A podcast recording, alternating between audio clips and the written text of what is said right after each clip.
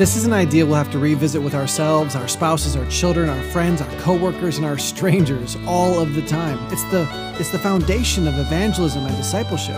It's the core of our relationship with God.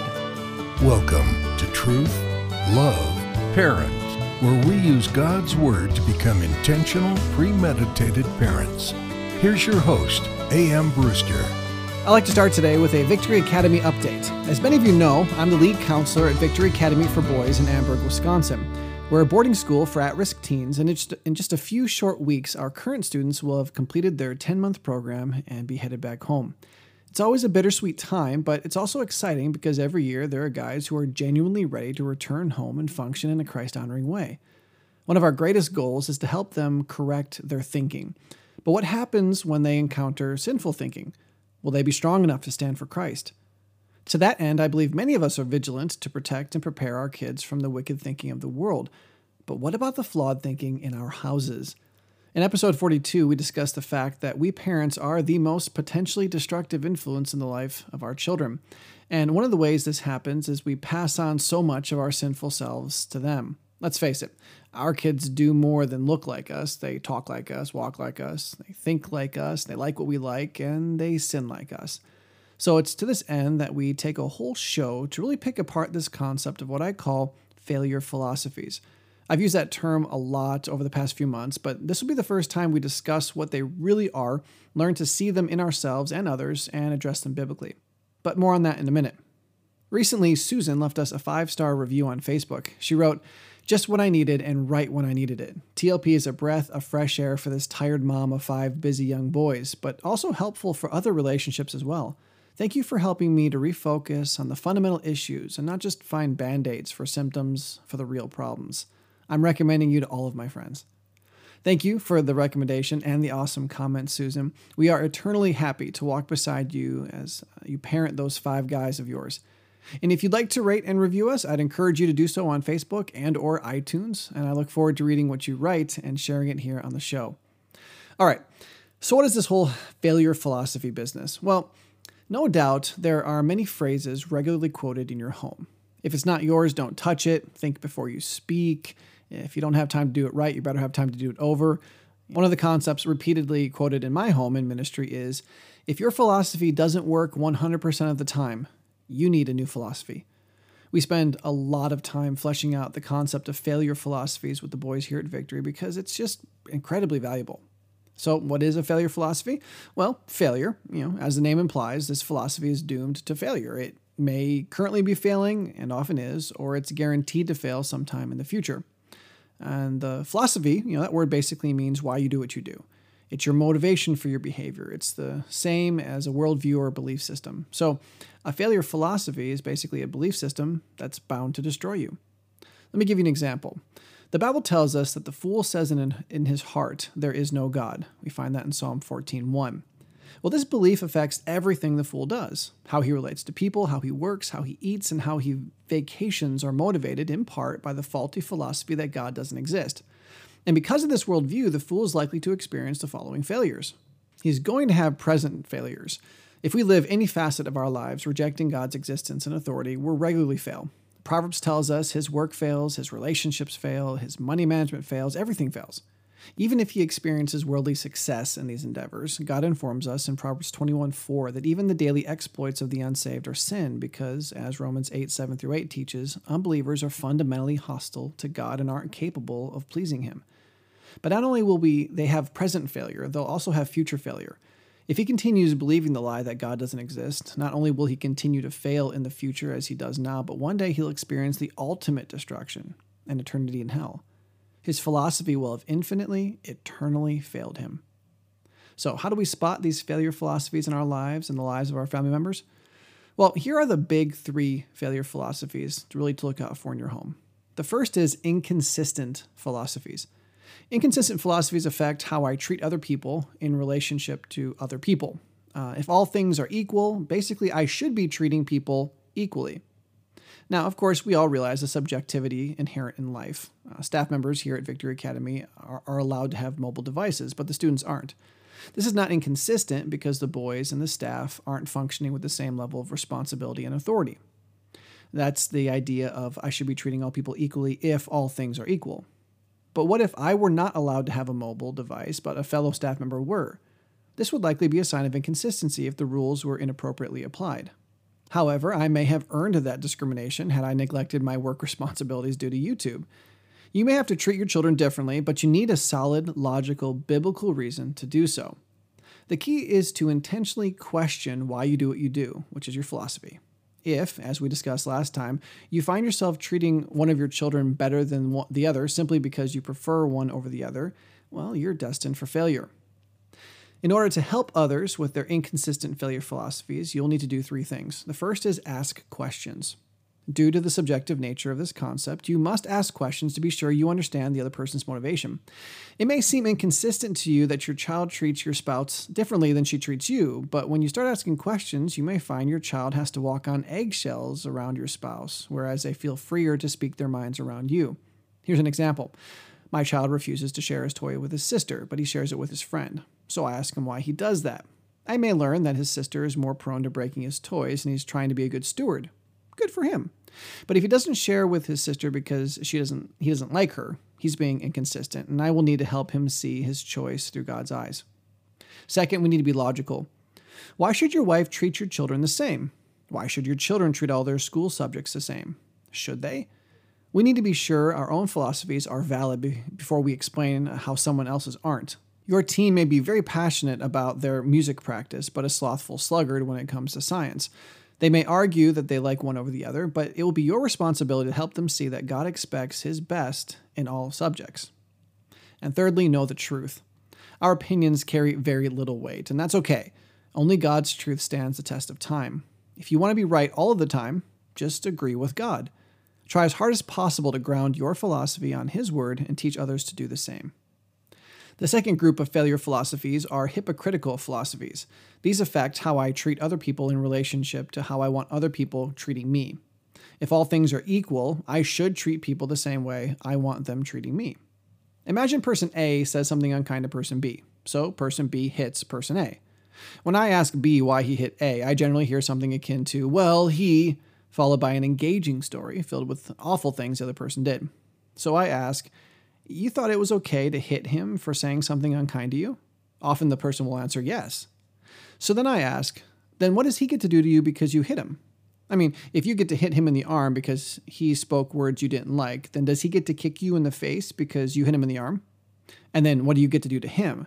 How about burning all of his clothes? But then because you burned all of his clothes, I mean, if we're going to use your philosophy of life, I suppose it's okay for him to, I don't know, kill your dog? It doesn't take too much of this for him to see that he doesn't want the other guy using his own reasoning against him. He also quickly sees that there's no end to such conflicts. If we really lived that way, everyone would be dead. It's easy to justify retaliation in the moment, but it's, it's so flawed. I help my students with these concepts nearly every day.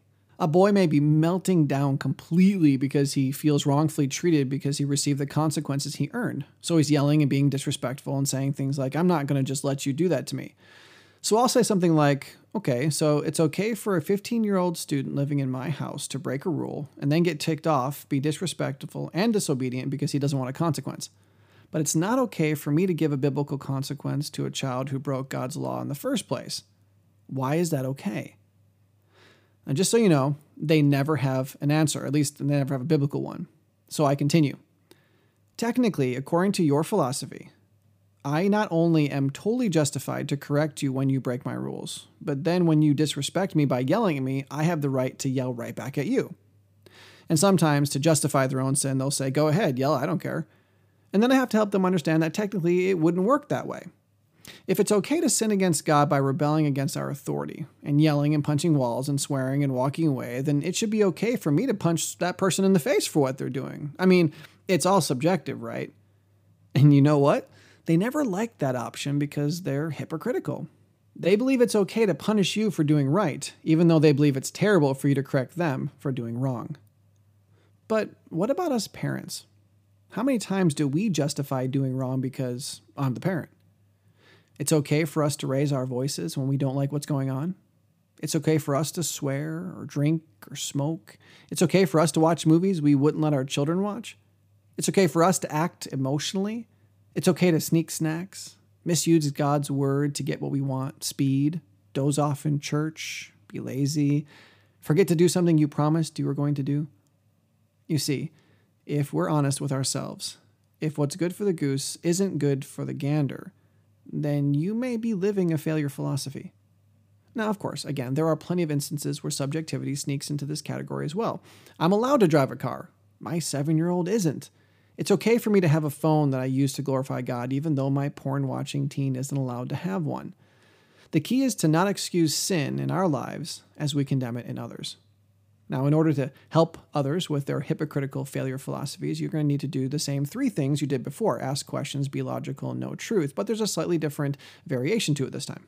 As we ask questions, um, we need to once again explore the situation with a desire to truly understand why they're doing what they're doing. You know, what's their philosophy? You may find that they have no idea why they do it and are acting out of pure emotion, or you may find that they had very solid reasons for treating others differently than they want to be treated. Many times I go into a situation believing the child is functioning off a bad philosophy, only to learn there was some valuable info I didn't have. Flying into the situation with lectures, flying generally backfires. Ask your questions to be sure you have all the information and to help them see the flaws in their thinking. And secondly, be logical. Jesus frequently uses parables and illustrations to help people see the error of their hypocritical ways. When Nathan the prophet confronted David concerning his adultery with Bathsheba, he told him a story about a man who'd stolen another man's beloved sheep. David was enraged and demanded that the thief be executed. All Nathan had to say was, You are the man. Again, I like to paint a simple illustration for people uh, where I turn the tables on them. I may ask a father, Why'd you yell at your son? Most of the time, the honest answer is because I was so frustrated. So I ask, is it appropriate for him to yell at you for the same reason? You frustrated him. Why is it not okay for him to yell? You see, it doesn't matter that I'm dad. To think it's okay for me to get aggravated because someone inconveniences me, but to tell my children not to be annoyed when their siblings inconvenience, that, inconvenience them is hypocritical. And lastly, we obviously need to know truth. God commands us at every turn to love, prefer above ourselves, serve, honor, submit to, and respect others. It's very easy to apply the Bible when people are being hypocritical because not only is the sinful behavior addressed in the Bible, but hypocrisy itself is frequently condemned in Scripture. Okay, so the first failure philosophy was inconsistent philosophies that caused me to treat people differently when there's no biblical reason to do so. The second was hypocritical philosophies, which causes me to want people to treat me differently than I treat them for non biblical reasons. And the third category of failure philosophies is delusional philosophies. Delusional philosophies affect how I respond to God's absolute truth. If all things are as God says they are, I need to trust His word.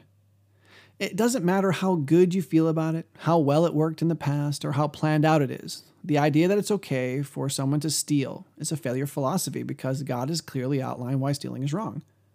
For the same reason, laziness at work, provocative parenting, gluttony, worry, gossip, lust, and unkind speech are also wrong. And participating in those things shows that we're delusional enough to think we can sin and not be held accountable. This category, of course, includes both the inconsistent and hypocritical philosophies. If I'm being inconsistent or hypocritical, I'm deluded if I think life will work. Of course, sometimes people are inconsistent or hypocritical and they don't know what the Bible has to say. So, the category of delusional philosophies really has more to do with Christians who know God's word, who should know better, and yet who still choose to live the way they want to. Do we think it's okay to follow our hearts? Does it glorify God to eat whatever we want whenever we want? Does God have limits on how and for what we spend our money? Is it okay to be a closet Christian? Is church attendance really optional? Is Darwinian evolution a Christ honoring belief? Is it unimportant, the kind of music to which we listen? In order to help others with their delusional failure philosophies, you're going to need to ask questions. One question I love to ask is Can you support your life choice using the Bible? They may try, but legitimate exegesis prevents all failure philosophies from being supported by Scripture. Two, obviously, be logical. Now, this concept takes on a very different hue when applied to delusional philosophies. I mean, 100% of atheists believe that they're being logical to deny the existence of God. But true logic is God's logic. This particular application of logic will have to be firmly and consistently grounded in the Bible, or it'll easily go astray. Here's an example Merriam Webster calls logic a particular mode of reasoning viewed as valid or faulty.